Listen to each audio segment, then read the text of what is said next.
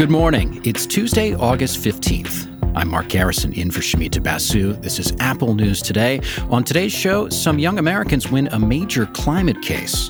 Florida tries to save its coral reefs from warming waters. And World Cup officials doing something unprecedented, explaining themselves.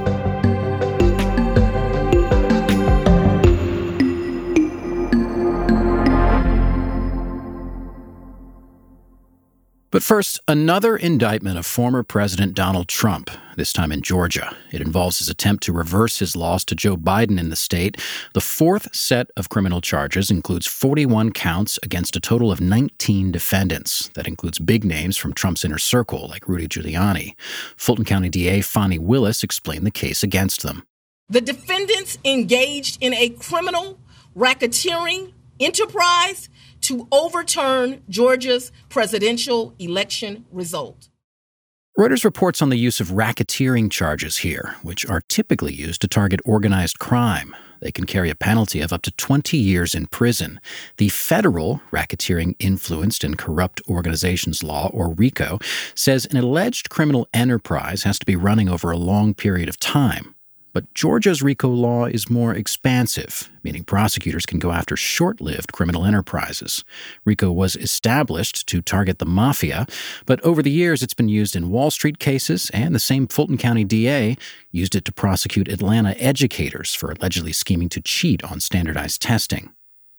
A key difference in racketeering charges is prosecutors don't have to prove that defendants directly engaged in criminal activity. So the DA could get a conviction if she proves that Trump knowingly was part of an organization that engaged in illegal activity, even if he didn't personally break the law. As with other indictments, Trump called the charges in Georgia politically motivated, Giuliani called them unjustified. RICO cases can be more complicated because prosecutors have to prove the existence of a criminal enterprise. They often try to get co defendants to testify against each other. Willis says she plans to try all 19 defendants in this case together.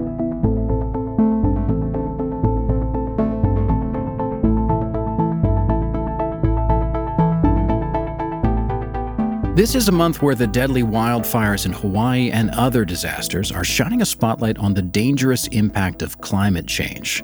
And now a landmark legal decision is giving climate activists hope that they can change things in the courts. A judge in Montana has ruled in favor of a group of young plaintiffs. The court said that a Montana law that doesn't allow considering climate impact when approving energy and mining projects is unconstitutional. The state constitution says that citizens have a right to a clean and healthful environment. The case was Held versus Montana. We've talked about it on the show before. Lead plaintiff Rikki Held, age 22, spoke to CNN after the ruling. It's been a long time coming. We've waited three years just being part of this case, and we've known about human caused climate change at least half a century. So just getting a ruling that listens to our stories and our voices and to the best available science is just really important.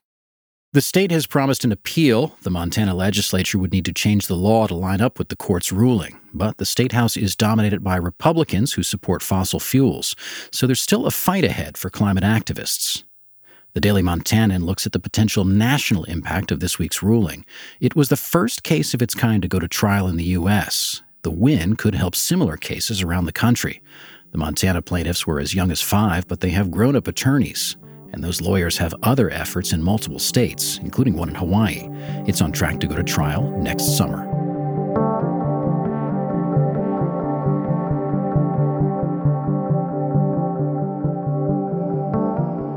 Let's move from the climate disasters on land to the water off Florida, where warmer temperatures are putting the largest living barrier reef in the continental U.S. at risk. Washington Post environmental reporter Dino Grandoni told us about it. Right now in Florida, there is an ecological disaster unfolding that scientists are calling off the charts and disastrous and the worst bleaching event that Florida has ever seen. Coral reefs aren't just pretty things for divers to look at. They play a vital role in keeping the entire underwater ecosystem going. Healthy reefs protect beaches from storms and erosion. Experts were bracing for possible coral bleaching this summer. That's what happens to reefs when the water is too warm for too long. But water temperatures burn through predictions, sometimes topping 100 degrees. And when that happens, coral will spit out this beneficial algae that they have inside of them, which turns them into this deathly white color. That's what we call coral bleaching. Now, despite that ghostly appearance, bleach coral necessarily isn't dead, but over time, with that stress, it could die, which is the fear right now. And current conditions are forecast to last for at least another two months. Grandoni told us the health of coral reefs across the world is a problem that affects everyone, from seafood lovers to scientists who create medicines with elements from underwater. Coral reefs are home to or support about a quarter of all marine life. These are really, really important ecosystems, and we're at risk of losing them, not just in Florida, but globally, if climate change continues as projected there might not be any habitable areas in the ocean for coral reefs by the end of the century. In the meantime, scientists in Florida are scrambling to collect and store fragments of healthy corals on land to preserve their genetic material, and they're transplanting corals to deeper and cooler waters where they can hopefully wait out this intense heat wave.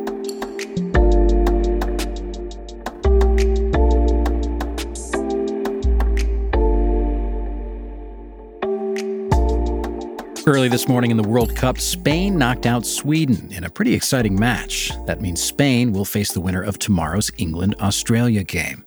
Speaking of England, this moment in their last match was pretty big, not just because of what happened, but also for how it was announced.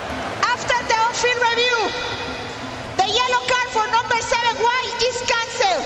Instead, red card for violent conduct. That's the official explaining the call out loud.